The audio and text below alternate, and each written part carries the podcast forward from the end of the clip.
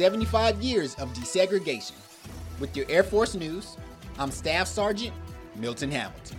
President Harry S. Truman signed an executive order in July of 1948, ending 170 years of segregation in the U.S. Armed Forces. 75 years later, Air Force Chief of Staff General C.Q. Brown Jr. commemorated the signing, joined by three of the Tuskegee Airmen who inspired Truman to declare an end to the policy. The Tuskegee Airmen were the first all black American unit in World War II.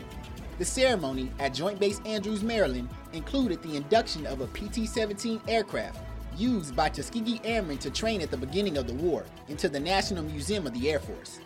In his remarks, General Brown asked the audience to remember who flew the PT 17 and how they ultimately changed the Air Force, the Armed Forces, and the nation for the better.